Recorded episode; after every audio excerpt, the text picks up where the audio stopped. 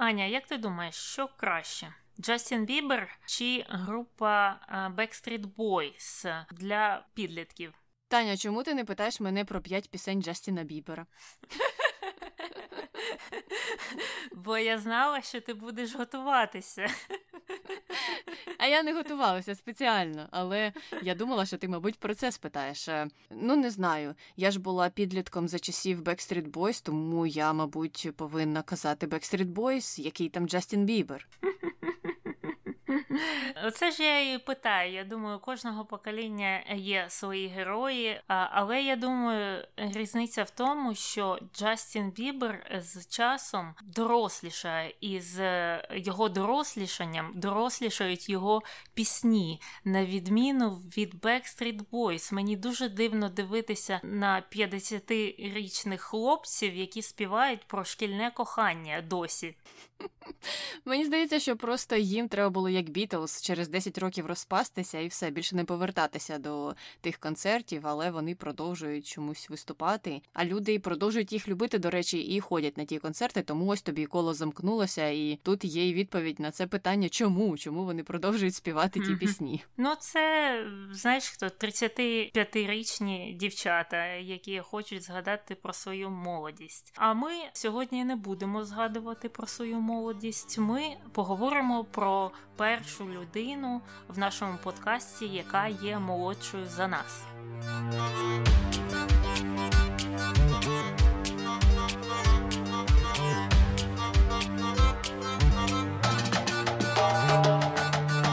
Привіт, це Таня і Аня. В ефірі подкаст «Не без гріха. Дискусії про відомих людей, їх досягнення та сумнівні вчинки. Сьогодні говоримо про Джастіна Бібера. І, звісно, про Джастіна Бібера дуже багато шукають в інтернеті. Частіше за все, це пошук якихось пісень або фотографій, але є й цікаві запитання. Наприклад, чи зустрічався Джастін Бібер з Кардаш'янами? І тут е, мається на увазі романтичні стосунки, і запитання були майже про всіх Кардаш'янів, крім мами Кріс. А чому це маму обділили? Можливо, вона б теж хотіла з ним зустрічатися. Ну насправді я не чула такої інформації, але я знаю, що існували плітки про те, що він із ким зустрічався, і з меншими отими дженерами теж. Наскільки мені відомо, ні, він з жодною з сестер Кардаш'ян, чи з братом Кардаш'ян, чи Дженнер не зустрічався.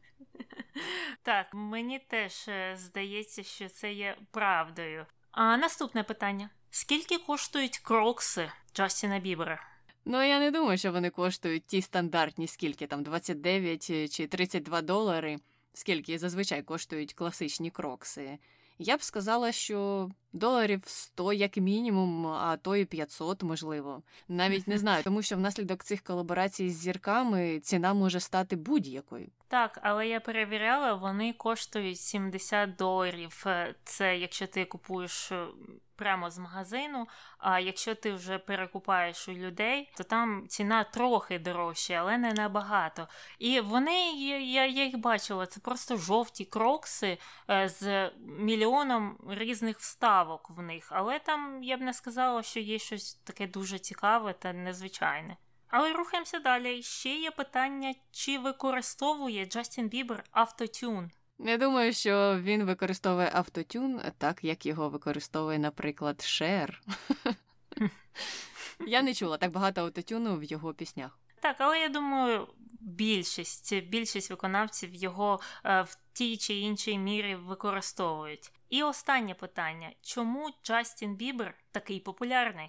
Тут можна багато говорити про феномен дітей зірок і чому вони стають дуже популярними. Мені здається, що якраз тому, що їхня цільова аудиторія дуже легко йде за ними і дуже легко підсідає на їх творчість. І як ти казала, Джастін Бібер е, ріс зі своїми фанатами, і це є дуже унікальним досвідом для цих фанатів. Це не просто якийсь там дід співає тобі, і ти не можеш ніяк провести паралелі з його життям і своїм життям. А тут Джастін Бібер, звичайний хлопець, який чогось досяг, і такі ж звичайні хлопці і дівчата думають, що вони можливо зможуть зробити так само, або їм просто подобається, що хтось такий, як вони, ось є десь там на великій сцені сцені співає перед ним. Можливо, можливо, так і є. І давай тоді ж розпочнемо з того, ким є Джастін Бібер. Його справжнє ім'я Джастін Дрю Бібер, і він є канадським співаком, кумиром підлітків,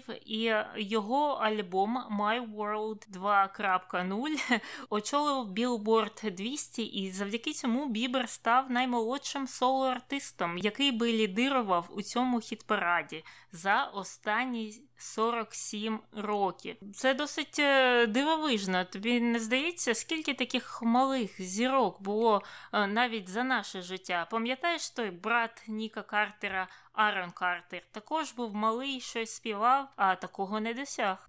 Такого не досяг, а зараз е, взагалі краще про нього нічого не гуглити і не читати, тому що ця людина славиться дуже сумнівною поведінкою. Так, і те, що він з'явився ось так з простого народу, скажімо, і він не йшов до цього там з трьох років. Знаєш, як ці зірки, які брали участь у клубі Мікі Мауса, угу. там Брітні Спірс, та ж сама, чи Крістіна Агілера, чи Джастін Тімберлейк. Тобто з дитинства з дитинства їх вже готували до якоїсь кар'єри.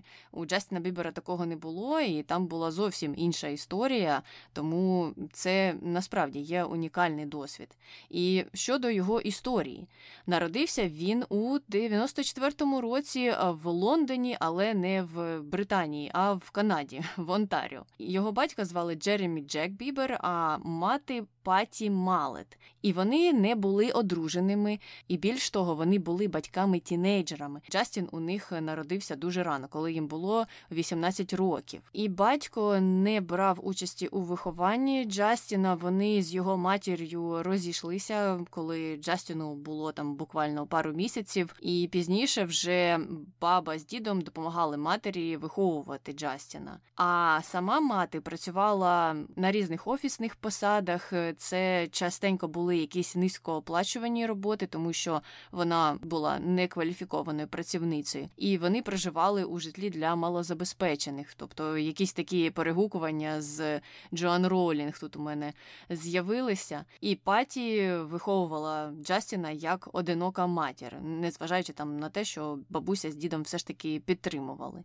І у паті самої було дуже бурхливо дитинство чи підлітковий вік. Вона і наркотиками зловживала, і тікала з дому, і у неї був намір е, суїциду. Вона кинулася під вантажівку, після чого її забрали в психіатричну клініку. І саме в цій клініці вона долучилася до християнства і стала такою глибокою вірянкою. І мені здається, ще один приклад е, традиційної сім'ї, як ми любимо. Не відхиляємося, не відхиляємося. І, до речі, про віру. Сам Джастін почав відвідувати католицьку початкову школу у Стретфорді, і тоді він навчився грати на фортепіано, на барабанах, на гітарі та трубі. Ще з дитинства він вмів грати на цих інструментах. Але незважаючи на те, що він вже тоді дуже цікавився музикою, навчанням він теж цікавився, і середню школу він закінчив з найвищим середнім балом в Канаді. Це 4. І саме у ранньому тінейджерському віці Бібер почав виступати, брати участь у конкурсах і заспівав на одному з таких конкурсів пісню, яка називається «So Sick». І він тоді посів на тому конкурсі друге місце. А мати його знімала відео його виступів будь-де і публікувала на Ютубі, щоб родичі і знайомі всі дивилися. Ну як це люблять робити багато хто з мам. І у неї була така ціль не зробити дитину зіркою, а просто поділитися його виступами з усіма знайомими. І крім е, подібних конкурсів, також на тому каналі були відео його виступів вуличних, тому що він виступав е, біля театрів, десь е, в центральній частині міста. Ну просто був таким вуличним артистом, вуличним співаком. І ці всі відео е, досі є на його каналі. І той самий виступ з піснею So Sick там також є, його можна подивитися, і у нього ще є оригінальний підпис мами, е, яка там писала: О, це мій там Джастін виступає на тому конкурсі. Подивіться. І я колись, е, до речі, потрапила на Ютубі на кліп якогось відомого виконавця, я не пам'ятаю кого, і в коментарях. Е, там був дуже дуже старий коментар від Джастіна, який писав щось типу: Ой, я також там співаю різні кавери на пісні. Приходь на мій канал, послухай. Тобто. Це це ще давно було на початку Ютубу, і ну досить цікаво спостерігати, як це зберіглося в історії.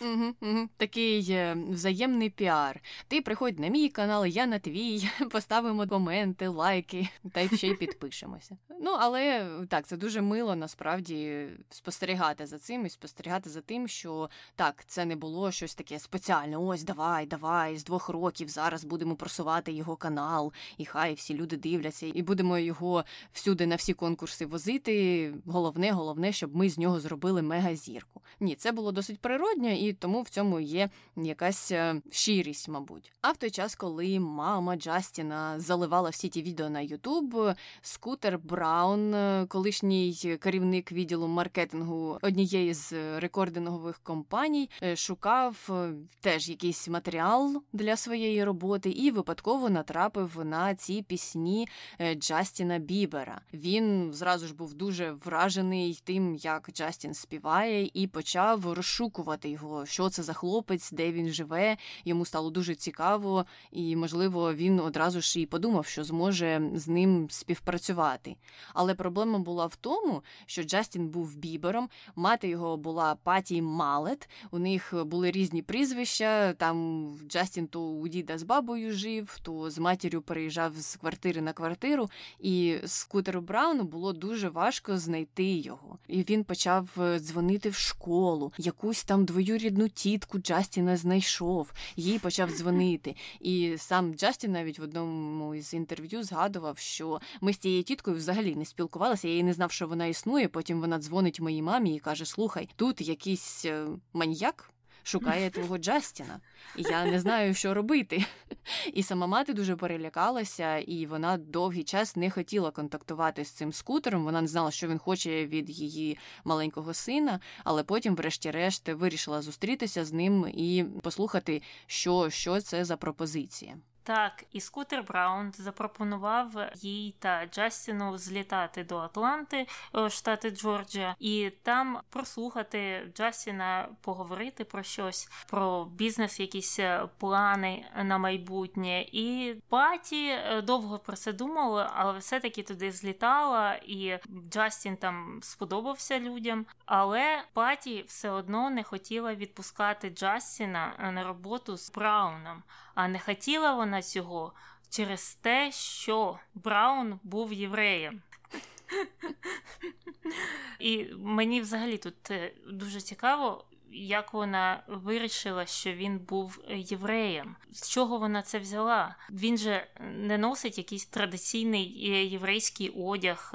У нього навіть ім'я Скутер Браун. Скотт Браун. Може, якщо у нього було ім'я Авраам Енштейн, то можна було е, зробити якийсь висновок про те, що, можливо, він є євреєм. Але у випадку скутера Брауна я не знаю, як, як вона це вирахувала. У мене є тільки одна теорія, що так як вона була глибоко віруючою людиною, це для неї було важливою темою, і вона просто взяла, підійшла до нього і спитала. Або там сказала: Ой, завтра ж неділя, мабуть, ви хочете сходити в церкву, то підемо з нами. Ну і на що він там, можливо, і просто відповів: Та ні, я не ходжу в вашу церкву, я в іншу ходжу. І так вона це все з'ясувала, але знову ж таки, це мої спекуляції. Я не знаю насправді, як це сталося.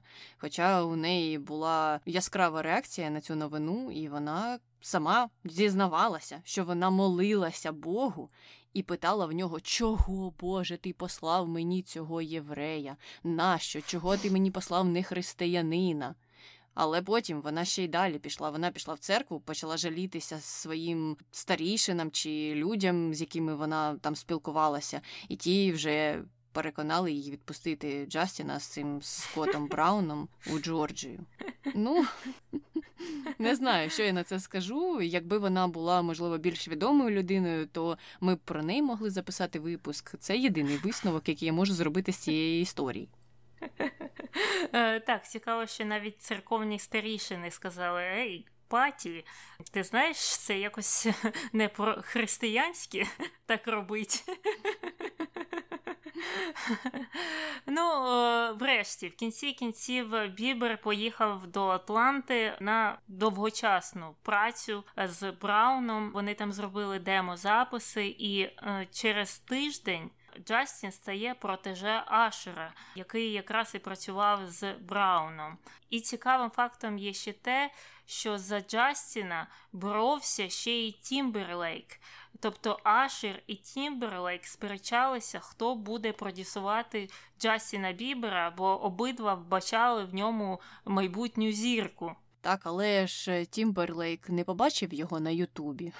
На Ютубі його побачила людина Ашера, тому у Ашера була така більш вигідна позиція. Ну і Тімберлейк теж був Джастіном. Він зразу ж сказав: Ой, ні, вибачте, я не можу, не можу, тому що Джастін повинен бути тільки один. А якщо ще зі мною буде ще один Джастін співпрацювати, то люди ж просто заплутаються, і вони не зможуть зрозуміти, хто із нас Джастін Тімберлейк, а хто із нас Джастін Бібер. І все, кінець кар'єрі обох. Е, тому Ашер забирай того Джастіна, мені він не потрібен. Мені важко уявити таку ситуацію, наприклад, в Україні, де імена частіше повторюються. Знаєш, багато Саш, багато Тань, багато Ань, і це не важко уявити, що в одному колективі було б їх п'ятеро. А тут так їх здивувало таке дивне співпадіння: два Джастіна в одній студії. Так, мені було дуже дивно це читати, тому що можна ж було взяти просто прізвище. І мені здається, що Тімберлейк сам протягом якогось часу виступав, е, не використовуючи своє ім'я. Тобто він був просто Тімберлейк. І, мабуть, він хотів, щоб його так запам'ятали. Я не знаю, як зараз, чи він підписується Джастіном Тімберлейком, чи просто Тімберлейком, але. Я в цьому великої проблеми не бачу, і дуже дивно, що так, це реальна історія, це реальне пояснення, чому Тімберлейк не захотів боротися за Джастіна Бібера. Ну, ми, мабуть, ніколи про це не дізнаємося, але давай рухатися далі. Е, Бібер у 2008 році підписує угоду з Island Records і вже остаточно з матір'ю переїжджає до Атланти і випускає перший сингл під назвою One Time. Е, він виходить на радіо, і Бібер також записує дебютний альбом. І ця пісня One Time одразу майже займає 12 місце на Canadian Hot 100. І протягом тижня це сталося. І також він отримає платинову сертифікацію в Канаді та США. А той міні-альбом, який вони підготували, став платиновим у США та подвійно платиновим у Канаді і у Великобританії. І вже наступного року, у 2009-му, Джастін Бібер виступав перед президентом Бараком Обамою і першою леді в Білому домі на концерті Різдво у Вашингтоні. Просто шалений успіх одразу. І я дуже добре пам'ятаю цю пісню One Time. І я навіть кліп пам'ятаю, він такий смішний. Там Джастін ну дуже малий. Йому там 13 років, може 14, але він виглядає на 12. І він такий дзвонить Ашеру, такий: О, гей, чувак, ну що, ми їдемо на вечірку, так, будемо там гуляти з дівчатами. І це просто ну дуже смішно. Ну він там ну малий, малий, 12-річний хлопчик, і такий, типу, о, Ашер, це мій кент там.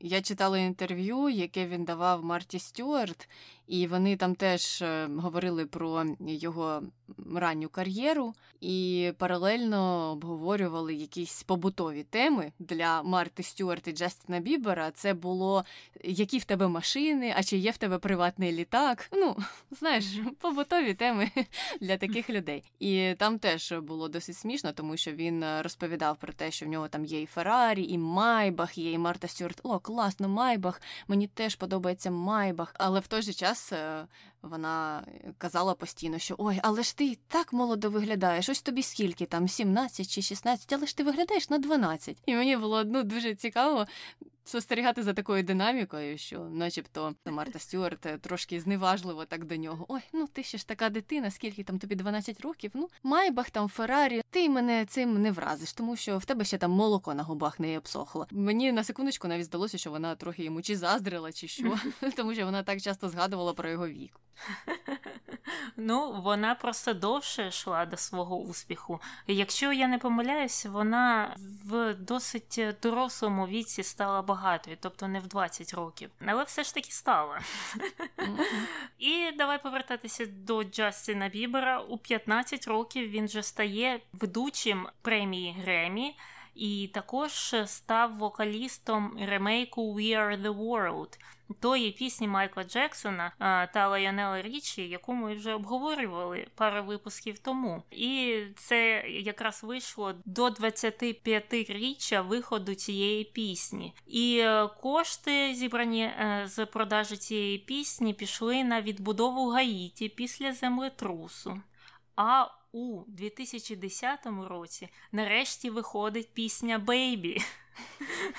Яка стає міжнародним хітом і займала дуже високі позиції у чартах різних країн. А альбом, до якої війшла ця пісня My World 2.0, дебютував під номером 1 на американському Billboard 200, що зробило Бібера наймолодшим сольним співаком, який очолив цей чарт після того, як це зробив Стіві Вандер в 63-му році. І також, звісно, ем, Бібер дебютував на першому місці в чартах Канади, Ірландії, Австралії і Нової Зеландії, тобто майже весь англомовний світ. І Бейбі також важко забути цю пісню і цей кліп.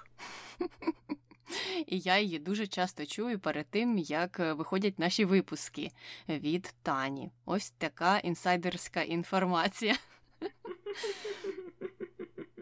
І зразу ж після того, як Бібер зрозумів, що окей, англомовний світ мене слухає, він вирішив е, вирушити у тур. Перший тур так і називався My World Tour. І тоді Бібер став просто однією з найпопулярніших знаменитостей в інтернеті, а його кліп Baby перевершив кліп Леді Гагі Bad Romance як найбільш переглянуте відео на Ютубі. І що цікаво, це ж саме відео зібрало найбільшу кількість негативних відгуків. Нещодавно, буквально пару днів назад, я дивилася було 17 мільйонів лайків і 12 мільйонів дизлайків у нього. І мені стало цікаво, чому так, е, за що ж вже на той час не злюбили Джастіна Бібера. Ну і немає конкретного пояснення, чому просто кажуть, що люди заздрили, що такий маленький хлопчик так швидко здобув славу, але конкретних пояснень не було.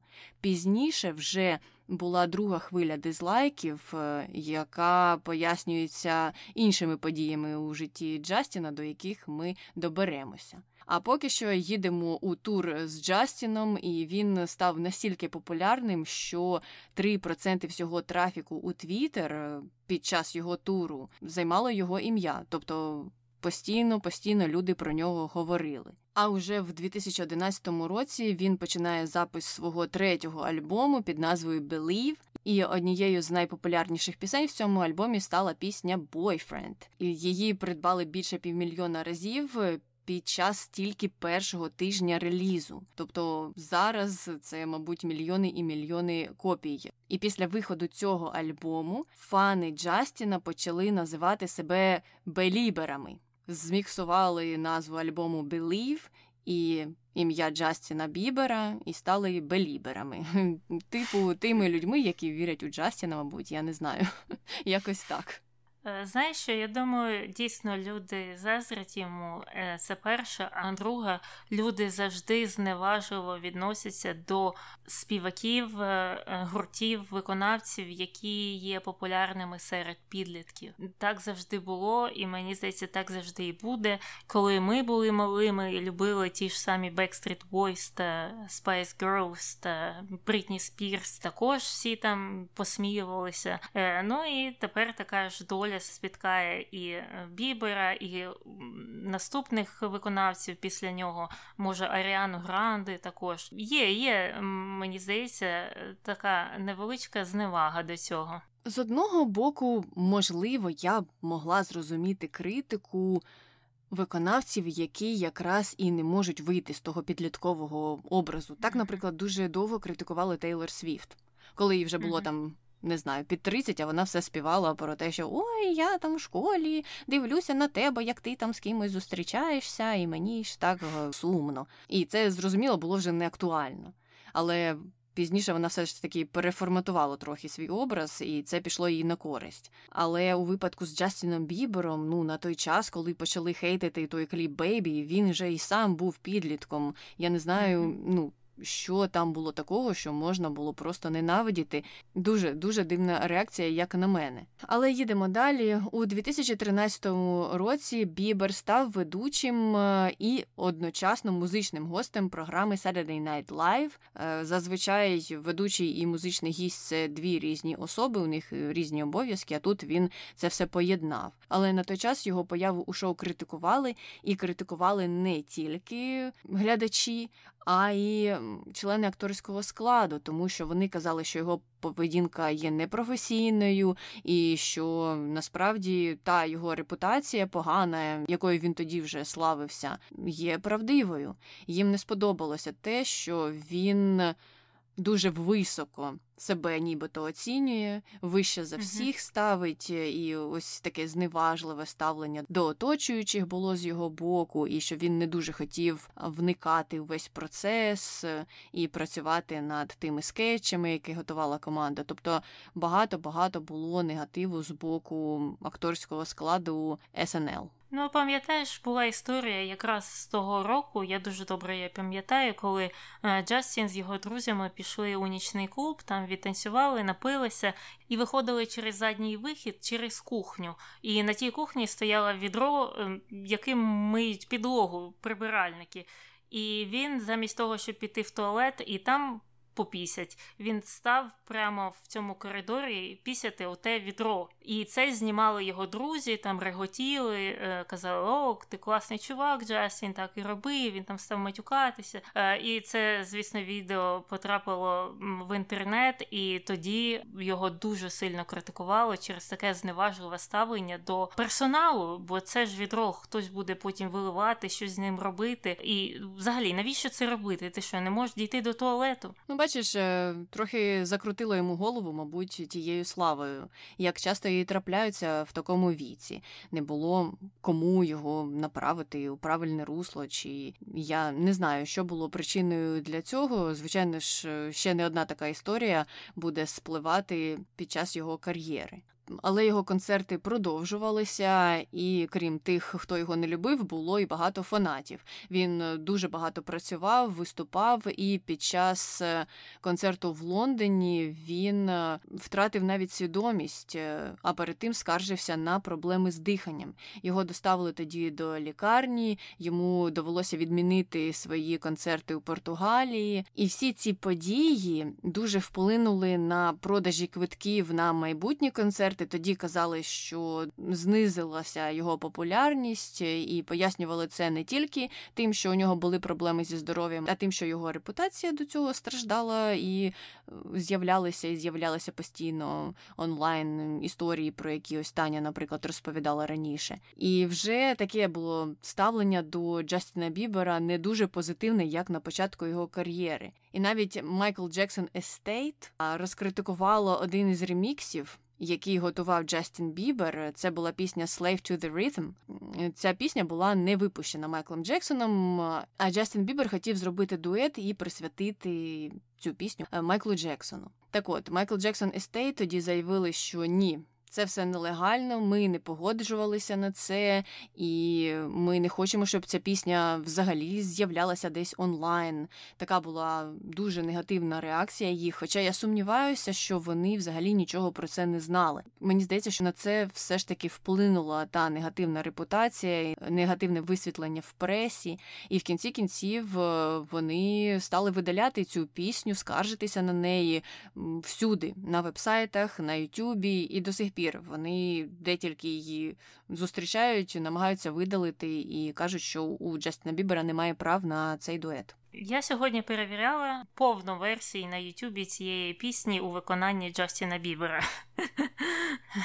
Так що у них якось не дуже виходить з чисткою інтернету. Але е, рухаємося далі. Того ж року, 2000 13-го Бібер оголошує, що він буде випускати нову пісню щопонеділка протягом 10 тижнів напередодні фільму Justin Bieber's Believe. І всі ці пісні мали, звісно, величезний успіх. І наступного року Бібер очолює щорічний рейтинг журналу Forbes 30 осіб у віці до 30, е, в якому якраз і перелічуються всі знаменитості у віці до 30, які заробили найбільше грошей за той рік. І статки у 2014 році його складали майже 170 мільйонів доларів. А уже у 16-му році він отримує свою першу гремі за пісню «Where are you now?», і всього в його кар'єрі є два Гремі та 14 номінацій. І якраз в той час він починає експериментувати з своїм музичним напрямком,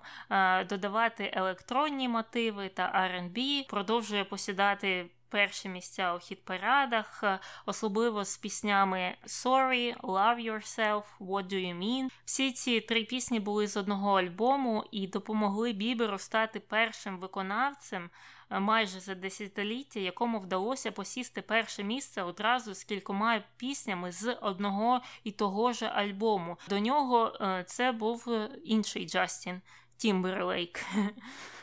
Ну, виходить, що Тімберлейк мав рацію. Правильно робив, що боявся Джастіна Бібера mm-hmm. і його слави. Потім ця хвиля його і поглинула. А у 2015 році виходить черговий альбом Джастіна, називається Purpose, і він, звичайно, дебютує під номером один у Billboard 200. І це був вже шостий альбом Бібера, який дебютував на перших місцях е, саме цього чарту. Того ж року Бібер вирушив у ще один світовий тур. У нього взагалі дуже багато було світових турів, і ті світові тури були досить довготривалими по декілька років. І цей саме тур почався у 2015-му, але у 2017-му Бібер його скасував через непередбачувані обставини. Але потім він це пояснював тим, що на той час у нього були проблеми і зі здоров'ям, і проблеми з наркотиками, і проблеми у особистому житті. Але через е, кілька років, коли в нього брали інтерв'ю, він вже казав, що на той час він зрозумів, що у людини є покликання, і чим більше вона його цінує, тим більше вона його хоче захистити. Тобто вона не хоче його зруйнувати. І на той час він зрозумів, що йому треба взяти паузу, тому що він вже не був тією людиною, якою йому хотілося бути. І він бачив, що в майбутньому він не стане тим чоловіком для своєї дружини, яким йому хотілося бути, і батьком для своїх дітей, яким йому хотілося бути. Ну, так трохи пафосно він пояснював всі ті проблеми із законом, mm-hmm. з наркотиками, з, з усім, з усім, усім, які на нього навалилися на той час. Ну, можна так прикрити це все такою гарною абстрактною ширмою. Не казати прямо, слухайте, хлопці, не було сил, просто не міг стати, бо пиячив, гуляв і порушував закон. Ні, я хотів бути кращим. Ну, але з іншого боку, добре. Добре, що він це зрозумів, добре, що він знає, що він накоїв, багато помилок помилок і що він намагається стати кращим. Я даю йому за це маленький плюс. Так, і поряд з цими психічними проблемами та проблемами з наркотиками у нього ще діагностували хворобу лайма, яка поглиблює ці проблеми, і також інфекційний мононуклеоз, що, звісно, теж позначається на загальному стані здоров'я та психічному. І я дивилася з ним інтерв'ю. Він показував, що щоб боротися з цими хворобами, з гнітючим станом, з усім іншим, він використовує е, кисневі камери. Тобто ти лягаєш в такий величезний пакет, в який накачують е, кисень, і він там деякий час лежить, і після цього йому стає начебто краще. І у нього такий є один у студії. А один удома. Отак от. Це мені нагадало Майкла Джексона. У нього ж теж mm-hmm. була якась камера, в якій він лежав. Хм, Дуже цікаво. І тут е, я вже згадую про те, що Джастін Бібер е, не одного разу в інтерв'ю казав, що е, його кумиром є Майкл Джексон, і він дуже орієнтувався на нього в дитинстві. Mm-hmm. Тому mm-hmm. такі вже якісь містичні співпадіння здаються трошки моторошними.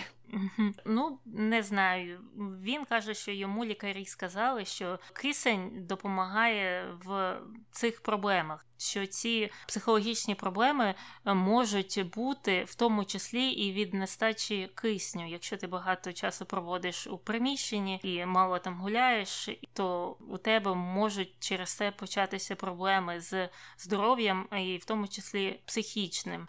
Я думаю, десь так і є. Подивись, як люди страждають через цей рік е, пандемії, сидячи вдома. Багато людей з'явилися психологічні проблеми, і можливо це частково від того, що ми мало проводимо часу е, на вулиці.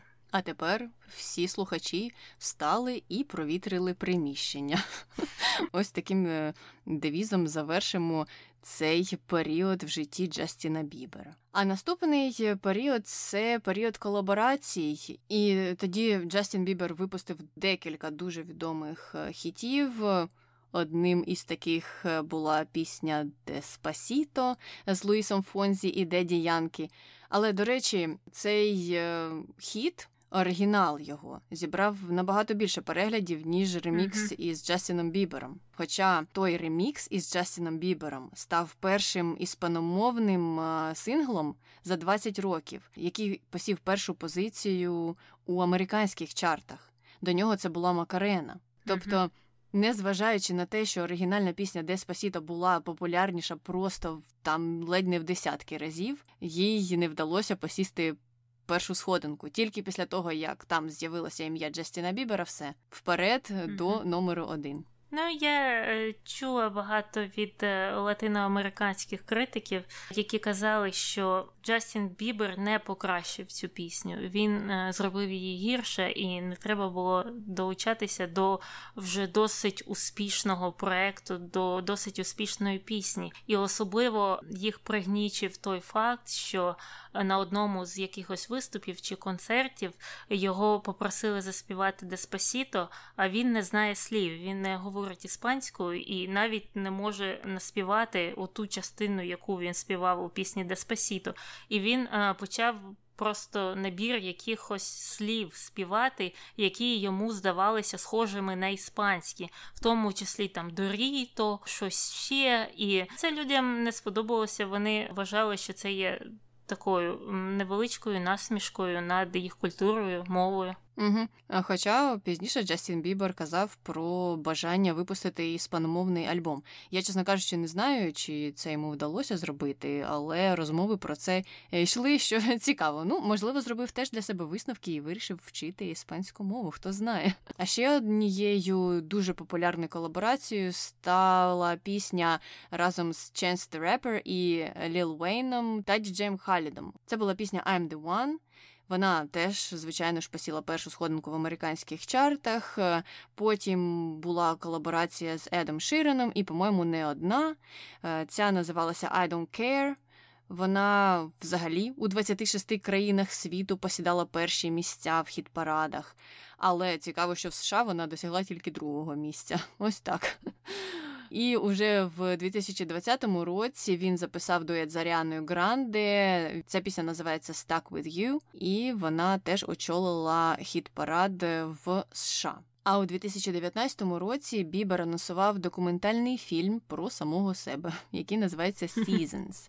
І в ньому якраз він і розповідає про прихід до слави, про всі свої залежності, про хвороби, про те, як йому тяжко жилося з цим усім, як йому довелося дуже рано дорослішати, і як це все вплинуло на його життя. Я, до речі, подивилася цей фільм. Він є на Ютубі, і саме там я дізналася про його кисневу камеру. Ну, бачиш, я не дивилася його, тому дізнаюся від тебе. Але тут досягнення не завершуються, тому що у 21-му році Бібер оголосив про вихід свого шостого альбому Justice, і цей альбом дебютував під номером один у чарті Billboard 200. А пісня з цього альбому Peaches дебютувала під номером один вже у чарті Billboard 100.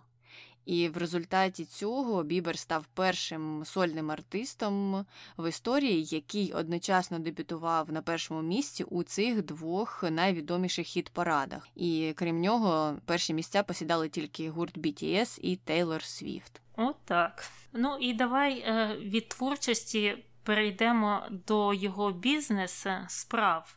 Е, таким він також займається. І почав це робити досить рано. Вже у 2010 році він підписав угоду з проектів. Це компанія, яка займається косметикою для боротьби з акне. І я дуже добре пам'ятаю цю рекламу, як він там мив своє обличчя. Потім е, він співпрацював з компанією OPI, Вона випускає лаки для нігтів. Він запустив колекцію ексклюзивно для магазину Walmart. І також він став новим обличчям Кельвін Кляйн на початку 2015 року, і це я також дуже добре пам'ятаю, тому що виплила ж в інтернет оригінальна версія тієї фотографії, і виявилося, що йому все позбільшували і знизу, і зверху. Так, а він дуже-дуже довго виправдовувався і казав, що ні, ні, насправді все не так. Хоча можна було порівняти оригінал і те, що mm-hmm. сталося у фіналі, ту фінальну кампанію. Не знаю, чому він все заперечував. Ну, сказав би так, фотошоп, всі фотошоплять е, з фотки mm-hmm. в журналах е, у рекламних кампаніях, що ви не знали цього, і все. І всі б забули на другий день би причепилися до когось іншого. А Джастін чогось вирішив розказувати, що ні, ніякі шкарпетки йому нікуди не засовував. Так. І е, крім того, він також випустив чотири аромати. Дебютний аромат називався Someday і заробив понад 3 мільйони доларів США, трохи менше ніж за три тижні. І експерти в цій гаузі вважають це одним з успішних запусків серед знаменитостей. Мені теж здається, що це дуже успішно, бо зазвичай ці знаменитості, як не випустять якийсь е, парфум, так він завжди або майже завжди виявляється провальним. Але цей сам Дей, я пам'ятаю, його е, в багатьох місцях продавали, і дівчата, дівчата його купляли. Мені ще здається, що на той час не було досить популярним серед знаменитостей випускати. Парфуми кожного місяця або якусь іншу косметику, наприклад, як е, це стається зараз. Зараз, е, ну куди не глянь, всі щось випускають. І вже кажуть, зупиніться, перейдіть на щось інше, але ж ні. У Кім Кардашян вже 20 колекцій е, палеток е, з тінями, і тут Дженніфер Лопес вирішує вийти у світ з першою своєю колекцією. Тому люди не розуміють, ну навіщо, навіщо перенасичувати цей ринок. І мені здається, що коли Джастін Бібер займався парфумерією. Не було ще такого ажіотажу серед інших зірок е, або бажання займатися цим і заробляти гроші таким чином. Ну, у Перес Хілтон був запуск парфуму такого дуже жахливого. Я не знаю, наскільки він був насправді популярним, я тільки чула негативні відгуки. І у 2019 році е, Бібер запускає власну лінію одягу під назвою Дрю. Дрю, пам'ятаємо, це його середнє ім'я. Ця лінія має логотип у вигляді смайлика. І в додаток до цього він ще випустив обмежену серію взуття Crocs та Джастін Бібер. Вона жовтого кольору, для того, щоб воно гармонювало з кольором його бренду Drew. І я зайшла на його сайт, там майже все розпродано. Є декілька речей, які ще можна купити. Е, вони досить дорогі, але знаєш, я б не сказала, що це лінія одягу. Я би сказала, що це мерч. Ну, в нього ж там якісь світшоти, і їх небагато. А, так, так, саме таке є. Світшоти, кепки, бейсболки, штанці, і це все. Ну мені важко це назвати лінією одягу. Так у кожного ютубера є лінія одягу. Але поміть, що зараз всі так їх і називають. Тобто це вже не мерч, це вже лінія одягу. Я ще, мабуть, рік чи два назад е, стала помічати, що якщо раніше це називали просто мерчем, то зараз вже кажуть ні, це одяг е, під моїм брендом чи щось таке. Ті, хто трохи скромніший, кажуть так. А ті, хто типу Джастіна Бібера, вже кажуть, що це мій дизайнерський бренд. І чекайте, чекайте, мабуть, будуть нові колекції, чи я не знаю. А поки що, ось дивіться, три футболки, дві кепки і один світшот. І радійте. Я в це не вірю. Для того, щоб це вважалося лінією одягу, там хоча б повинен бути якийсь різний фасон чи унікальний фасон. А у, у всього мерча, ну там же один і той же фасон, просто різне лого. От і все. Так, але Джастіну Біберу це не заважає заробляти на своєму одязі мерчі чи не знаю, дизайнерській колекції мільйони. І трохи про особисте. З Кардаш'янами не зустрічався, але мав е, стосунки із Селеною Гомес протягом довгого часу, але в кінці кінців обручився із моделлю Хейлі Болдуін. І у вересні 2018 року вони зіграли весілля.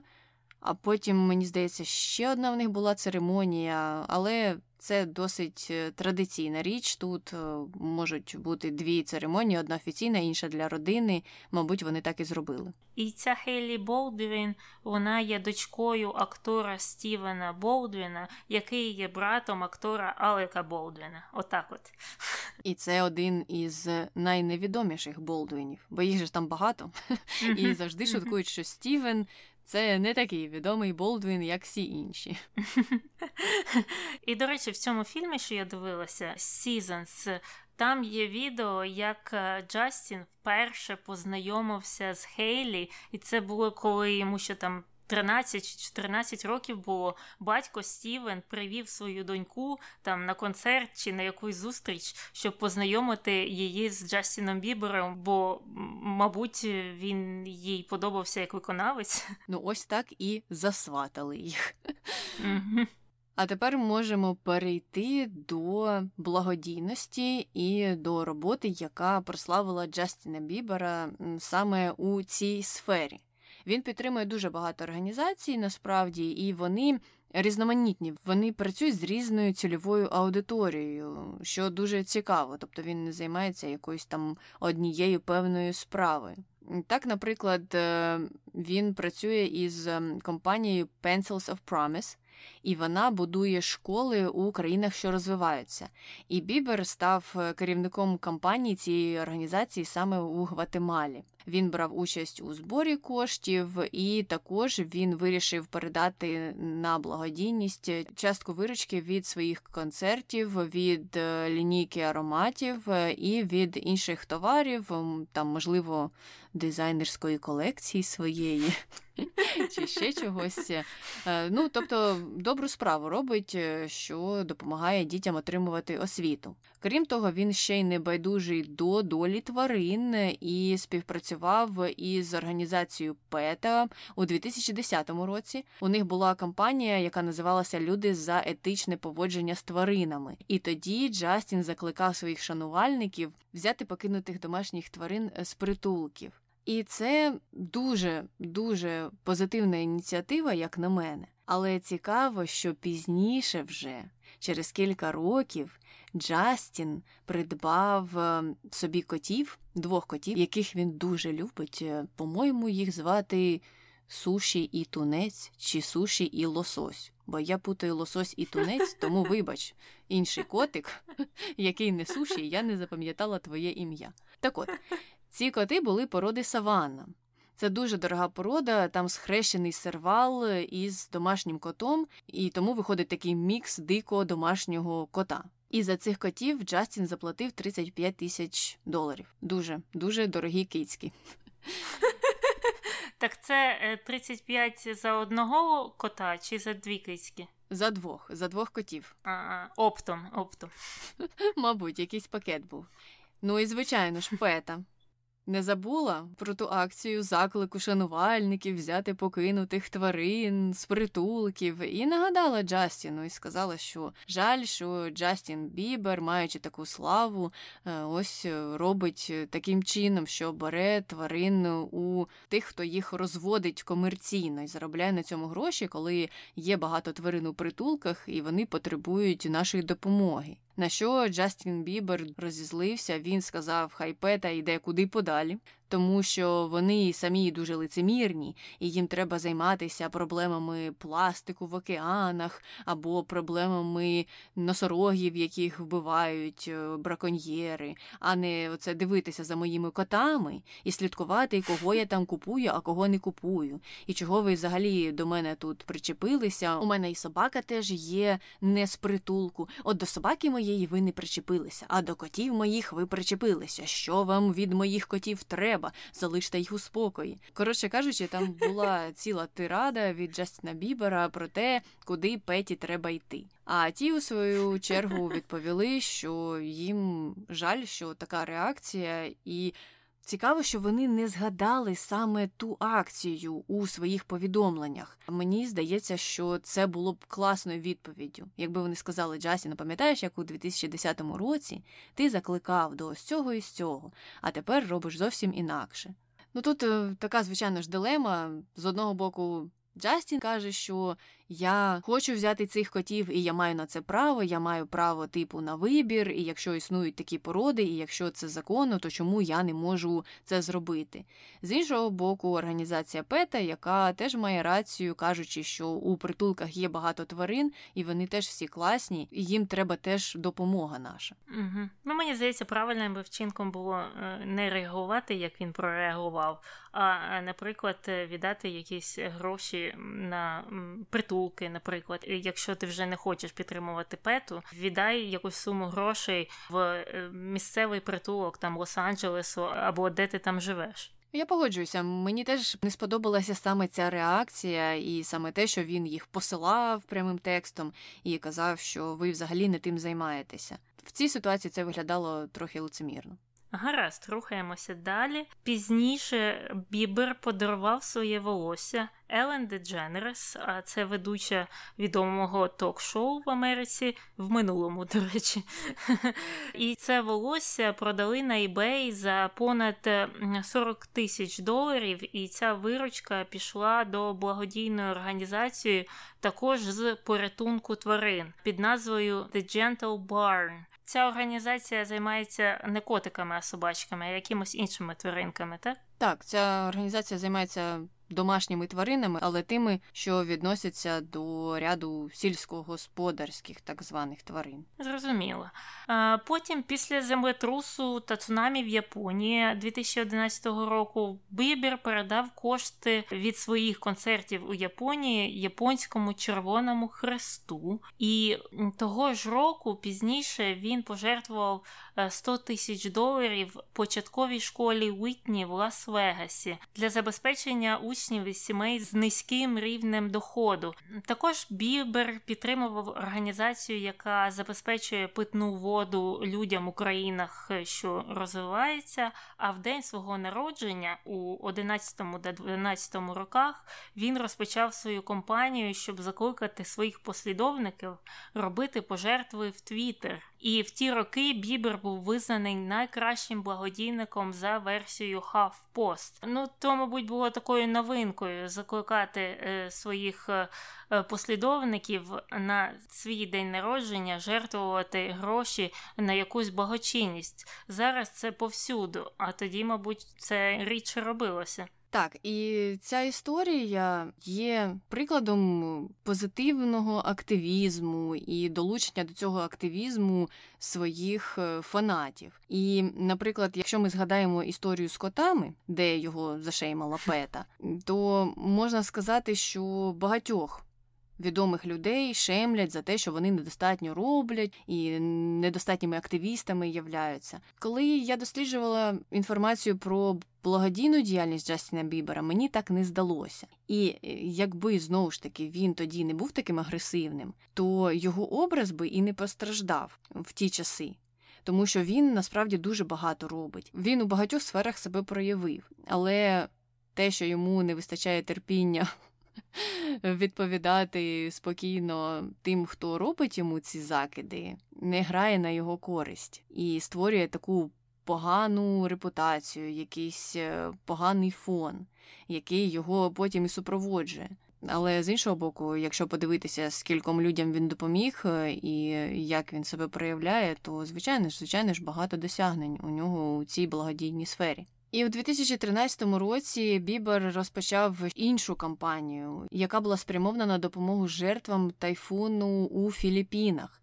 І тоді він навіть вирушив у Філіппіни і збирав гроші для людей, які постраждали від цього тайфуну. В кінці кінців вони зібрали 3 мільйони доларів, і він працював протягом якогось часу у Філіппінах над цією кампанією і заслужив зірку на Філіппінській алеї Слави.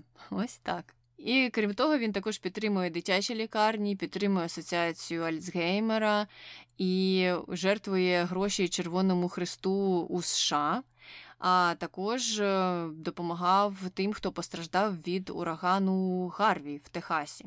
І з недавнього у 2020 році Бібер е, робив пожертви Пекінському фонду допомоги дітям у зв'язку з COVID-19. Це були гроші, зароблені від синглу «Stuck with You», того, що він записав з Аріаною Гранде.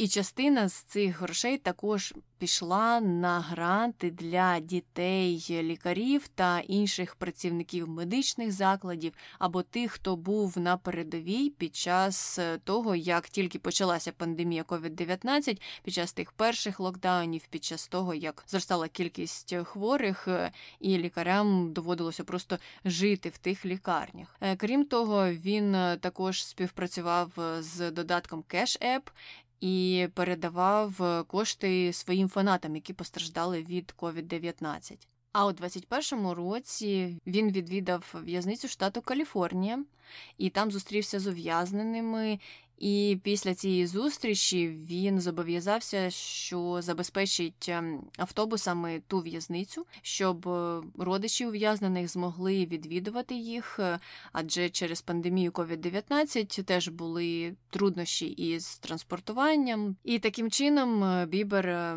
намагався допомогти у цій ситуації, і тоді він казав, що цей досвід дуже змінив його життя, і це такий досвід, який він ніколи не забуде.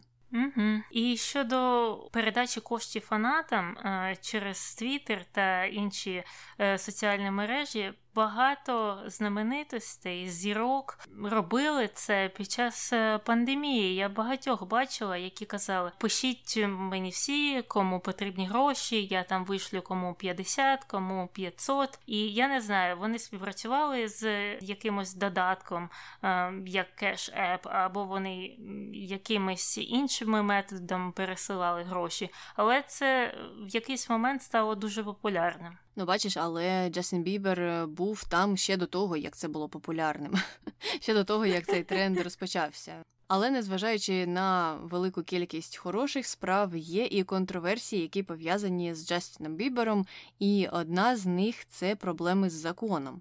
Джастін Бібер не раз був звинувачений у небезпечному водінні та у вандалізмі. У 2013 році сусід Джастіна, якого звали Джефрі Шварц, поскаржився на те, що Джастін дуже небезпечно водить автомобіль.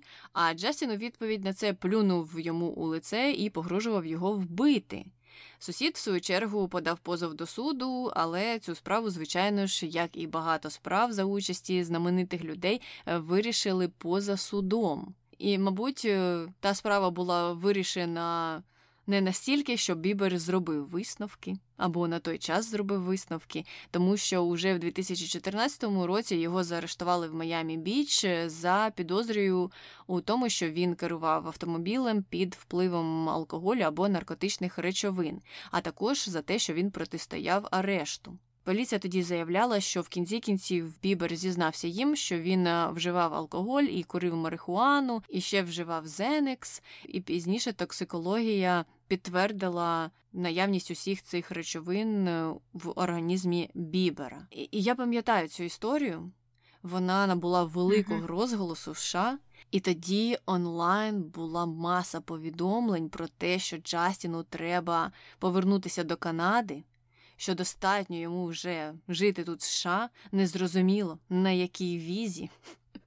Це було дуже важливо, що він ем, не має громадянства, і тому йому треба їхати і забиратися звідси, тому що нам не потрібні такі люди з поганою репутацією, які ще й е, водять машину в незрозумілому стані і можуть зашкодити громадянам США. І понад 270 тисяч людей підписали петицію, яка була направлена до Білого Дому з проханням про депортацію Джастіна Бібера США. Ось так. Ось так він розлючив американців. Але Білий дім не відреагував на цю петицію, і це досить цікаво, тому що ну це ж не 10 людей, не 20, або навіть не 10 і не 20 тисяч, це майже 300 тисяч людей. Але насправді казали, що вони не відреагували на це, тому що нема в законі. Таких речей прописаних, що саме за такі порушення можна людину депортувати.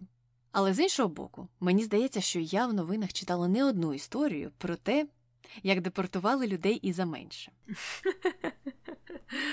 Так, мені здається, що закон діє по-різному на різних людей. Якщо б Джастін Бібер був, наприклад, з Мексики, то я думаю, що його б швиденько, можливо, і депортували. Тут також така історія трохи неприємна. Так, Джастін Бібер зробив щось погане, це злочин, порушення, так робити не треба, але писати до Білого Дому, що вишверніть його з нашої країни, бо він це зробив. Хоча я не думаю, що це була дійсна причина, чому вони це написали. Насправді ж причина в тому, що його недолюблюють, вважають, що він як з грязі в князі вискочив ще й переїхав до США, і тут така можливість так позбутися його. Не знаю, мені вся ця історія не сподобалася. Мені здається, що можливо на початку були люди, так, які його недолюблювали просто за те, що він е, дуже швидко отримав ту глобальну славу.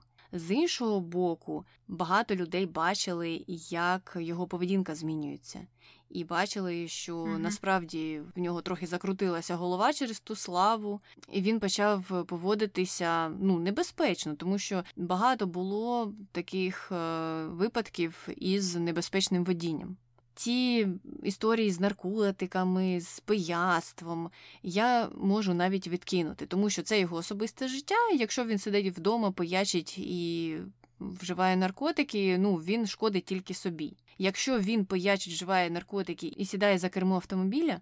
Тоді він вже стає небезпечним для суспільства. І я не кажу, звичайно, що його треба одразу ж видворити в Канаду чи в будь-яку іншу країну, головне, щоб він не проживав в США, але його треба покарати відповідно до закону.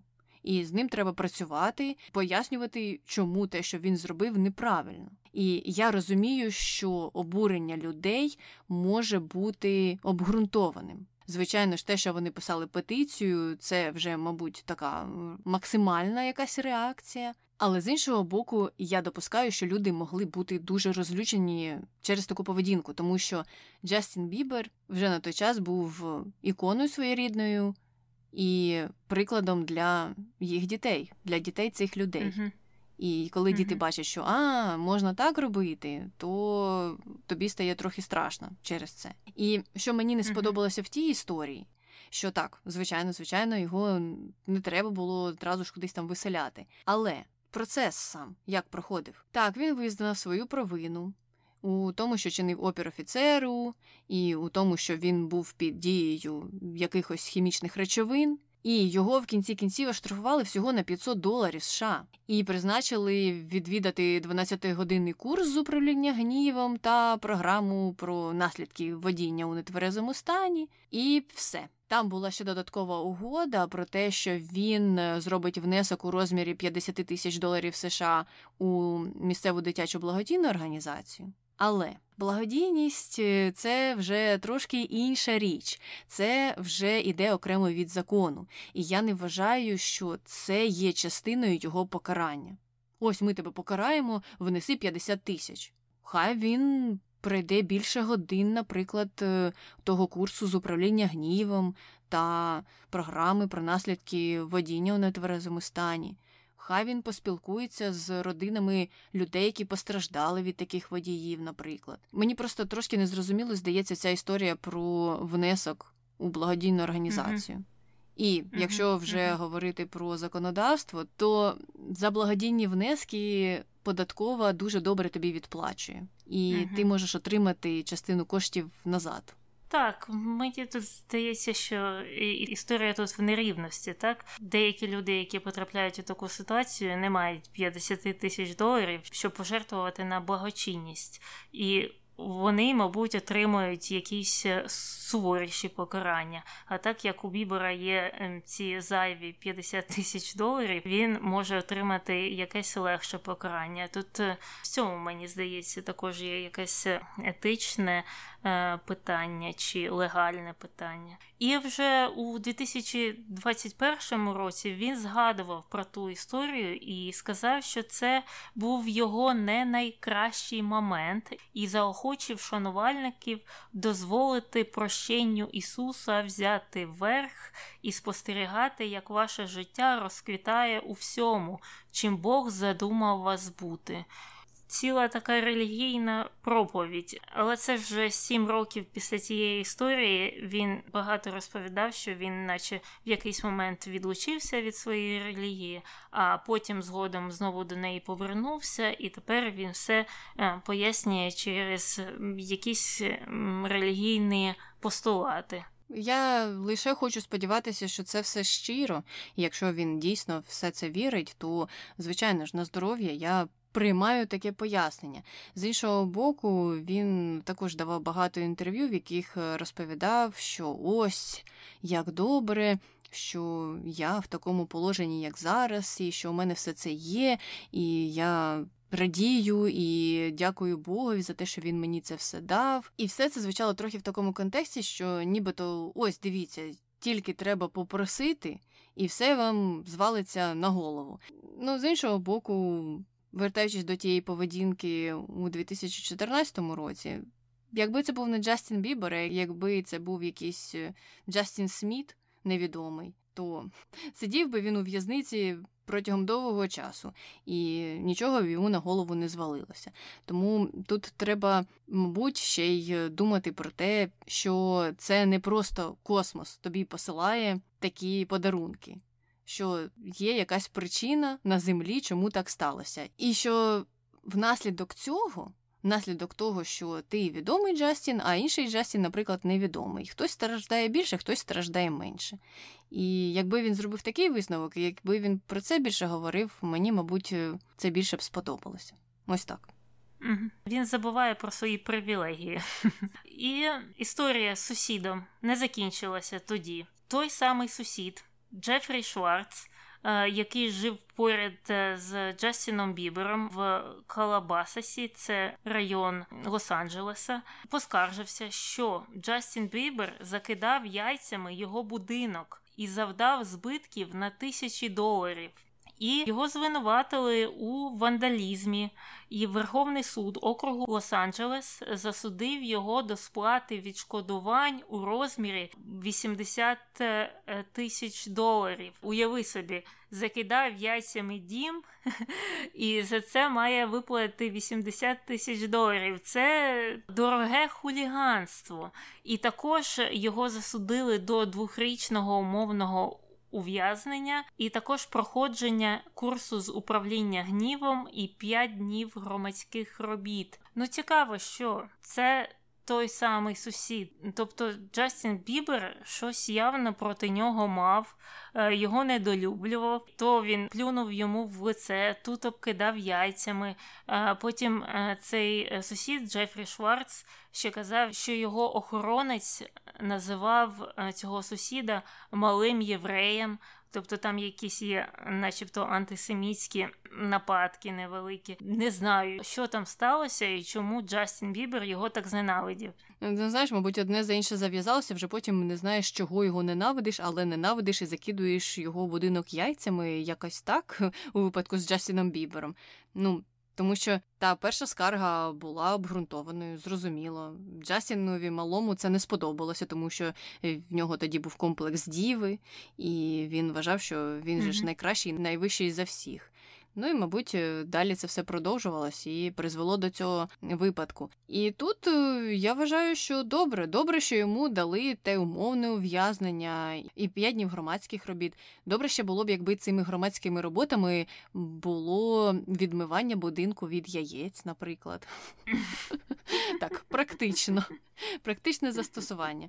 А те відшкодування, я думаю, таке велике було не через те, що там якийсь будинок величезний, а через те, що адвокатам треба було, мабуть, сплатити mm за їх послуги, то там тисяча пішла на те, щоб відчистити будинок, а все інше то адвокатам. Так, напевно, так і було. Потім вже також у 2014 році Бібер був заарештований і звинувачений у нападі та небезпечному водінні в Онтаріо після того, як е, він зіткнувся з мінівеном. Але ця справа була вирішена, звісно, поза судом. І того ж року суд Буенос-Айреса наказав Біберу прибути до Аргентини протягом 60 днів, щоб дати показання щодо нападу на фотографа у 13-му році. Але Бібер того ніколи не зробив, і навіть було видано ордер на його арешт у е, Аргентині. Але потім це якось вирішили, і вже у 18-му році йому дозволили в'їзд е, до Аргентини. Отак, от більшість пов'язана з е, якимось е, небезпечним водінням. Або з нападами на людей. То він плює, то він б'є, то він нападає, тобто явно є якісь проблеми з гніву. Однозначно, і і частенько від цього страждають саме діти зірки, ті, хто дуже стрімко прийшов до слави, і можна паралелі провести з багатьма іншими виконавцями або акторами але ж це, звичайно, не виправдовує їх поведінку. Просто жаль, що коли вони так швидко йдуть до слави, поряд з ними немає людини, яка б пояснювала їм, що добре, що погано, як себе поводити, чого треба уникати. І сидячи на дивані з одного боку, можна казати, що ой, ну Джастін, скільки йому було вже був тінейджером і не знав, що не можна пісяти у відро. Але в той же час, коли на тебе чиниться такий тиск, і, можливо, є негативний вплив з боку людей, які тебе оточують, то трапляється, що трапляється. Ну, але я не виправдовую, не виправдовую, звичайно ж, таких дій. І крім поведінки, яка призвела до судових засідань е, та до покарань, була ще й інша сумнівна поведінка. Наприклад, у 2013 році Бібер відвідав музей е, Ен Френк, і там е, у цьому музеї була гостєва книга, в якій він залишив дуже цікаве повідомлення і сказав, що він надихнувся можливістю приїхати у той музей, і що Ен була чудовою дівчиною, і він вірить, що, мабуть, вона могла б стати беліберкою. Це викликало просто шквал емоцій е, після того, як музей на своїй сторінці опублікував е, такий відгук. Дивно, що музей вирішив це зробити, і я не знаю чому. І люди казали, що Джастін Бібер просто не розуміє, на якій він планеті живе, не розуміє досвід Ен Френк і не розуміє того, що їй взагалі було не до того. Ставати беліберкою чи не ставати, і це тут не найважливіша тема. Звинувачували тоді його саме в тому, що нібито він вважає, що світ крутиться навколо нього, і що він є пупом землі. І музей е, Ен Френк, в свою чергу, почав захищати Джастіна і казати, що ну йому ж всього 19 років, у нього таке божевільне життя, він нічого поганого не хотів сказати. Просто його зацікавила історія Ен Френк, і він їй співчував, і він просто хотів, щоб у неї було інше життя. І ми сподіваємося, що його фанати надихнуться, також приїдуть до нашого музею, його відвідають. І я не знаю, навіщо вони в кінці це все додали, тому що прозвучало це все як якийсь маркетинговий хід. Мені здається, він міг зупинитися на фразі, е, що Ен Френк його дуже надихає. І також міг би додати, що побувавши у цьому музеї, я зрозумів, які привілегії я маю, наприклад. Але він цього не зробив. Він так е, написав щось, що вказує на його самозакоханість. І, звичайно, тут можна сказати, що та ну що ви причепилися, нічого такого не написав, е, просто думав про позитивне і як це все звернути у щось. Е, хороше, а не говорити про сумне. Але саме це відриває його від реальності. Те, що він не розуміє, в яких умовах жила Ен Френк, е, і що, мабуть, це трохи недоречно, як мінімум. Але ще більш недоречним було відео, яке з'явилося у 2014 році, і у цьому відео Бібер розповідав анекдот про чорношкірих людей, і, звичайно ж, вживав те слово на букву Н, яке не варто ніколи вживати. І тоді ж з'явилося ще одне відео, у якому Бібер переспівав свою власну пісню, яка називалась One Less Lonely Girl, переробивши її на One Less Lonely слово на букву N. І йому було дуже смішно співати цей е, ремейк. І в тому відео він казав, що ось якби я вбив чорну людину, то став би вважатися членом Куклукс клану. Він сміявся, йому було весело. Там, мабуть, були його друзі, які це все знімали, так як в історії з відром. Але через день після публікації того відео він вибачився і сказав, що так, я на той час, коли це відео знімали, був дуже малим, і мені дуже важко стикатися з помилками, які я зробив в минулому, і це одна з найважчих речей, з якими я коли-небудь мав справу. Так, тут треба зазначити, що йому тоді було 15 років е, на тому відео. Не те, що це його виправдовую, але це треба, мені здається, також зауважувати. І у 2017 році китайський уряд вирішив заборонити Біберу виступати у Китаї. І один з китайських його фанатів звернувся до Пекінського бюро культури з проханням розказати, а чого це ви заборонили йому виступати. І бюро опублікувало заяву про те, що так, Джастін Бібер є обдарованим співаком але він також має суперечливу репутацію, і через це бюро не може дозволити йому виступати в Китаї через саме цю поведінку. Така дивна історія. Мені тепер цікаво е, дізнатися, скількох виконавців вони там не пускають до Китаю, бо ем, кого не обери. У кожного є якась історія з сумнівною поведінкою. Та багатьох е, нещодавно ж були новини про отой е, спецепізод друзів який вийшов на HBO. Mm-hmm.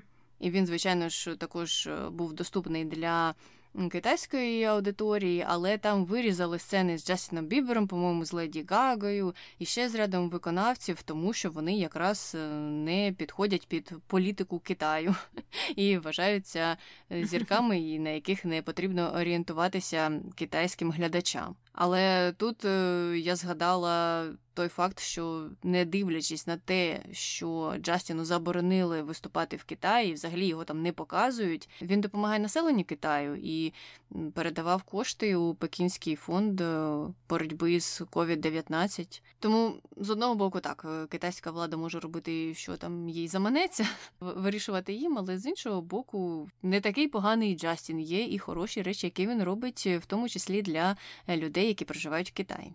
Ну і у 2011 році е, дівчина на ім'я Марія Їттер е, сказала, що вона чекає дитину від Джастіна.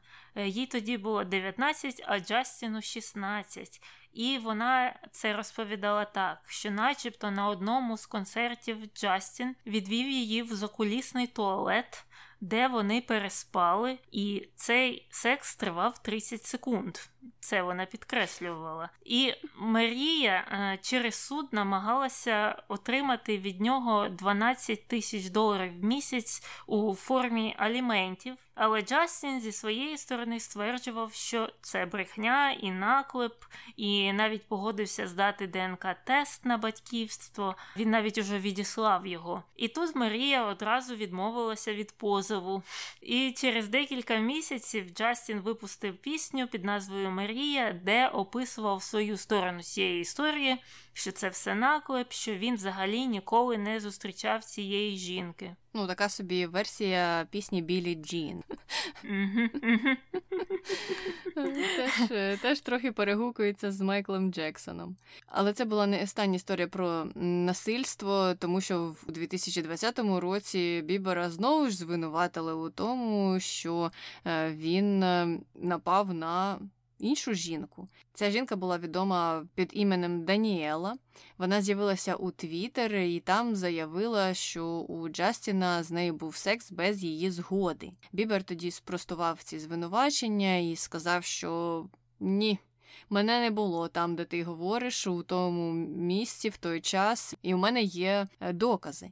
Таким чином він і довів свою невинуватість, е, а також заявив, що у нього вже є команда, яка подасть в суд на цю Даніелу. І, звичайно ж, в кінці кінців аккаунт Даніели в Твіттер зник, заява зникла, і ніхто більше про неї не чув. І читаючи ці історії, я почала згадувати про те, як е, коли звинувачують різних е, акторів, актрис, будь-кого у насильстві або у іншій е, сумнівній поведінці то починають, е, звичайно ж, з'являтися ті, хто виправдовує і каже, що та ні, це все наклеп, і бідних цих акторів звинувачують у тому, що сталося там 10 років назад, і як це все можна робити, це ж вплине на їх репутацію, і вони більше ніколи ніде не з'являться, і на них буде клеймо, і це ж буде кінець їх кар'єри. Що не можна, не можна вже, якщо це колись там відбулося, згадувати тому що у вас немає доказів, і це ваше слово проти їх слова. Але, наприклад, історія Джастіна Бібера є доказом того, що якщо навіть це відбулося багато років назад, але у тебе є алібі, тебе є якісь е, люди, які можуть підтвердити, що ти знаходився в іншому місці, то ніяка твоя репутація не постраждає, і клеймо на тобі не залишиться, і ніхто тебе не потопить. Тому я веду до того, що не треба шеймити всіх жертв насильства. Тільки тому, що, наприклад, е, є там декілька людей, які насправді вигадують ці історії, як, наприклад, сталося у ситуації з Джастіном Бібером все ж таки більшість людей ці історії не вигадує, і у більшості людей є докази того, що це насправді сталося.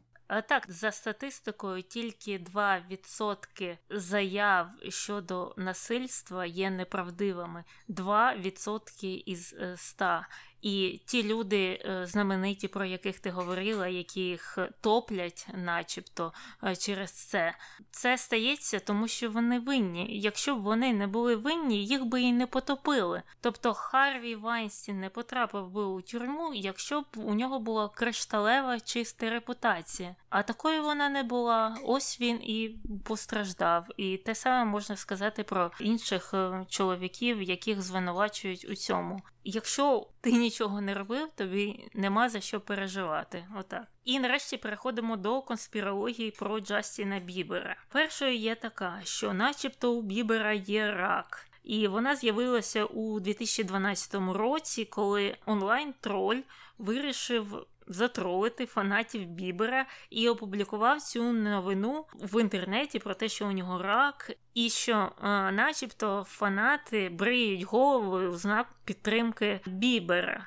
Але, звісно, це був фейк. Джастін заперечив е, цю новину, і так воно і забулося. Хоча люди до сих пір шукають в інтернеті, чи є у Джастіна Бібера рак. І другою конспірологією про Джастіна Бібера є те, що він, начебто, не використовує мобільний телефон, і він спочатку заперечував е, ці новини але потім підтвердив е, нещодавно, що він перестав користуватися мобільним телефоном, і це сталося цього чи минулого року, бо у тому фільмі він ще його використовував. А фільм вийшов у 2019 році. Ну, знаєш, я коли про це читала, то думала дуже легко казати, що ти не використовуєш телефон, коли в тебе є багато помічників які використовують цей телефон за тебе, і тобі, в принципі, і не треба ним користуватися, тому що що тобі ж не дзвонять організатори концертів напряму і не кажуть, часті, не завтра в тебе концерт у Португалії, не забудь. Такого ж не буває. Ну, от і все. Закінчили ми розмову про Джастіна Бібера і можемо переходити до коментарів про нашого минулого персонажа Джона Леннона. Коментар перший. Для людей природно бути ідеалістами. Ми хочемо вірити в те, що відомі постаті були чудовими людьми, але, на жаль, це не так. Так і є. Я думаю, люди схильні е, створити якихось ідолів, намагатися бути схожими на них, е, захоплюватися ними. Але насправді ті ідоли є звичайними людьми, е, які роблять помилки, і часто дуже багато помилок, і ведуть себе не дуже добре по відношенню до людей інших та до світу взагалом. І я думаю, тут є цікавий момент, що про теперішніх знаменитостей або знаменитостей ХХ століття, е, скажімо, більше відомо їх гріхів, ніж про знаменитостей там античної доби, чи середніх віків, чи навіть там 18 століття. І цікаво було б дізнатися, чим грішили ті люди. Е, бо ну багато тих е, чоловіків чи іноді жінок, але все ж таки більше чоловіків ставлять на п'єдестал. Але насправді в багатьох випадках цього не треба робити. І тут я також хочу додати, що дуже мене не тішить те, що у школах е, всіх е, героїв, всіх е, відомих людей, письменників, історичних осіб частіше за все виставляють у виключно хорошому світлі. А я думаю, що варто також звертати увагу на їх прогріхи. Це б створило більш повну картину для школярів. І тоді, коли ці школярі виростають і стають там старшими, вони б могли б по-іншому, наприклад, дивитися на відомих виконавців, пісні, яких е, їм подобаються, але ці виконавці роблять щось. Нехороше, що їм не подобається, або протирічить е, їх власним поглядам. В такому випадку у людей був контекст. А так е, часто буває, що люди не знають, як реагувати. Ось тобі подобається той актор, фільми з ним, все з ним подобається, але тут вийшла новина, що він там щось дуже погано робить. І люди не знають що в такій ситуації робити, начебто і пісні хороші, чи фільми хороші, а тут він виявився покидьком. Така важка ситуація. І мені е, здається, що якщо б з дитинства людей до цього готували, то краще було б у дорослому віці. Так, тому що останньою стадією у такій дилемній реакції є, наприклад, те, що людина йде кудись е, в інтернет і починає влаштовувати суперечки і конфлікти з іншими користувачами про якусь третю особу, яку вона взагалі не знає, не зустрічала в реальному житті, і жодній з цих осіб насправді не має до іншої діла. Але це переростає в якусь таку манію довести, що ні, ні, це ж мій кумир, і ця людина ні в чому не винна, вона просто прекрасна в усіх своїх проявах, е, що зазвичай не є правдою.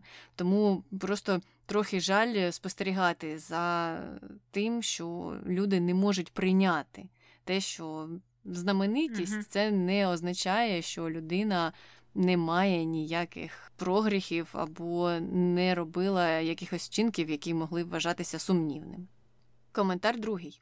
Леннон є справжнім втіленням фрази Ніколи не досліджуйте життя своїх кумирів, оскільки ви будете розчаровані. Ну, це, мабуть, не треба робити тим людям, які так реагують, як ти тільки що описувала. Якщо ти точно знаєш, що ти не повіриш будь-яким свідченням про якісь погані вчинки твого кумира, то краще вже і не читати, бо нічого не зміниться. А так ти будеш лаятися з усіма про те, що ні, він такого не робив.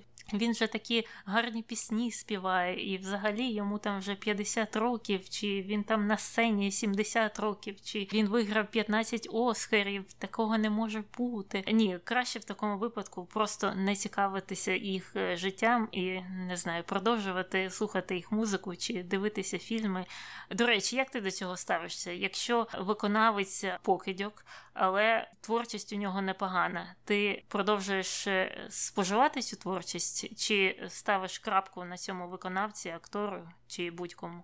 Я намагаюся оцінити загальний образ. І вже дивитися, що людина не так зробила. Наприклад, у випадку з Ленноном, я скажу, скільки я йому хрінів ставлю, але одразу ж е, тут скажу, що я слухаю пісні групи Бітлз.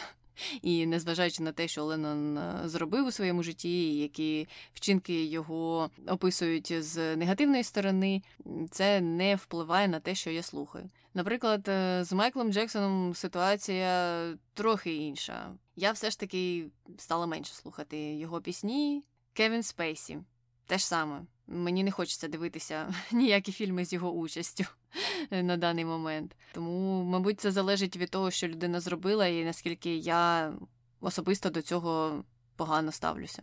У мене десь таке ж е, саме ставлення, це залежить від ситуації, від того, що вони зробили, наскільки від початку мені подобалася творчість е, цієї людини. Знаєш, якщо дуже дуже дуже тобі щось подобається, потім дуже важко від цього відмовитися.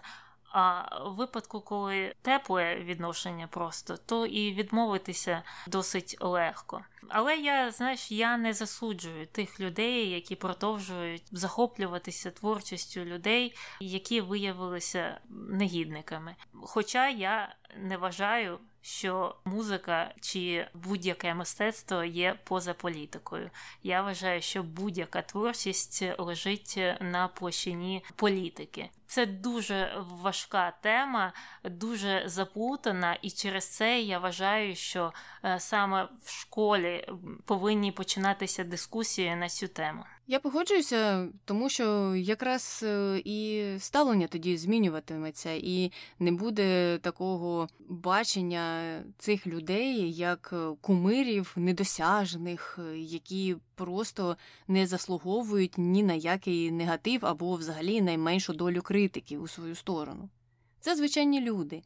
Хтось працює інженером, а хтось працює актором, а хтось працює президентом країни. І ніхто із цих людей не стає Богом тільки через е, те, де він працює і де він проживає, і яка в нього заробітна плата, наприклад. Тому мені здається, якщо у людей буде сходити така полина з очей, то і ставлення буде змінюватися і стане, можливо, більш здоровішим. І тоді їм буде легше, наприклад, е, сприйняти новину про те, що так, ця людина зробила такий вчинок, вона провинилася.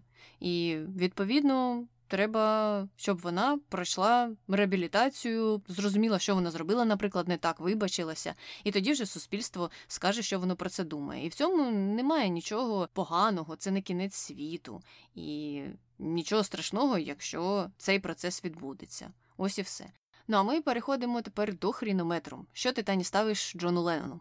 Ну, я йому поставила десь е, е, біля п'яти хренів за домашнє насильство, за ставлення до своїх дітей. Е, я ж не читалася тих історій про шалені крики, про зневажання. І ну як до цього можна ставитися? Якщо ти так до своїх рідних ставишся, то як би ти ставився до інших людей? Це мені здається таким є лакмусом. Я абсолютно погоджуюся. Я теж поставила п'ять і не за наркотики, не за пияцтво.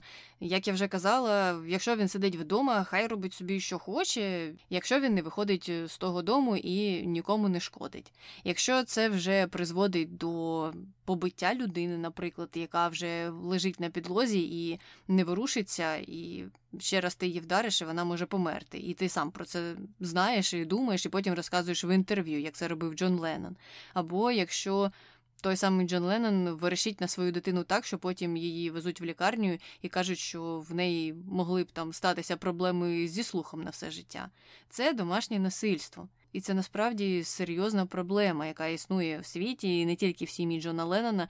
І знову ж таки я повертаюся до того, що те, що Джон Леннон був великою зіркою, не звільняє його від того, що не можна поводитися так по відношенню до своїх дітей, або по відношенню до своїх колег, або по відношенню до будь-кого. Тому така оцінка від мене, але наші слухачі вважали інакше. Більшість сказали, що ні. Джон Леннон хороший, і мінімальні оцінки йому поставили. Загалом вийшло два хріни всього-навсього. Ось так. А щодо питання про те, чи поза політикою музика, чи ні, 82% сказали, що ні, 18% вважають, що так. А серед улюблених пісень групи Beatles наші слухачі зазначили такі: Yesterday, Here Comes the Sun, Yellow Submarine, Eleanor Rigby and A Day in the Life. І тут нема жодної, мені здається, з тих, які я називала. Тому класно, що таке різноманіття пісень, і що у кожного є своя улюблена. Мені сподобалось саме те, що жодна з них не повторювалася. Е, так, тому що у них дуже багато хітів. Це той гурт, який випустив просто шалену кількість відомих е, пісень, і саме тому у кожному подобається своє. Е, у деяких виконавців є там три пісні відомі, і всі будуть називати саме ті е, три. Це не той випадок. А щодо мистецтва поза політикою, і ці 82%, ну зрозуміло, що мені здається, у людей в Україні вже є певна алергія на фразу мистецтво поза політикою. Це правда, і тут ще важливо зрозуміти, що фраза мистецтво поза політикою не обов'язково має означати, що мистецтво має підтримувати певну партію чи щось інше. Uh-huh. Під політикою маються на увазі будь-які суспільні прояви, і важко уявити собі мистецтво, яке відокремлене від усіх або від хоча б одного з цих проявів, тому що митці зазвичай і являються представниками активної частини населення. Якщо поглянути на історичні події, наприклад то митці і є одним із перших, кого засуджують під час е, якихось політичних mm-hmm. змін, суспільних змін у тій чи іншій країні. Тому навіть через це важко казати, що мистецтво взагалі може існувати поза усіма такими активними політичними або суспільними процесами. Так, я стовідсотково згодна. Мистецтво є е, політичним, хоча б через те, що у творця цього мистецтва є політичні погляди, і ці творці свідомо чи несвідомо е, ці погляди вносять у своє мистецтво, і таким чином мистецтво стає е, політичним чи соціальним, чи яким-небудь іншим, що відзеркалює погляди цієї людини на світ. Однозначно. Але якщо ви знаєте тих людей або тих митців, е, чиї погляди ніяк не віддзеркалюються в їх творчості, обов'язково напишіть нам, бо ми хочемо дізнатися про них, і нам було б цікаво прочитати їх е, біографію. Можливо, хтось із них стане наступним героєм нашого випуску. А крім того, ви можете залишати свої коментарі щодо Джастіна Бібера, наприклад, е, його життєпису, що ви думаєте про його красивих котів породи Саванна. Коментуйте у нас на сторінці в інстаграм, беріть участь у опитуваннях, пов'язаних із Джастіном Бібером. Також можете залишати коментарі на Ютуб. Всюди ви можете знайти нас за нашою назвою Не без гріха подкаст. Також е, допоможіть поширити наш подкаст, е, розповівши про нього своїм друзям родичам або тим, хто може цікавитися відомими людьми або історією, або вони вже прочитали всі книжки у бібліотеці і їм нема чого робити. То, можливо, вони послухають нас одного вечора, і наш подкаст їм сподобається. А також нам можна залишити відгук на Apple Podcast або на iTunes, якщо ви е, маєте комп'ютер чи телефон фірми Apple. А ми будемо прощатися. З вами була Таня і Аня. Почуємося. Бувай. Е, так, що ж мені таке смішне тут сказати? Е, композицію. Пісня 79. Зараз я ще раз пересяду. У мене сьогодні день, коли затікають всі ноги. У тебе нема підсрачної подушки. а в мене є. Ні, ні, я сижу на йогаметі. Просто у мене А, окей. затікає. Я, я одну ногу скинаю в коліні, і вона в мене Мгм. затікає з часом. Я сказала з іншого, потім ще з іншого боку, все з іншого боку.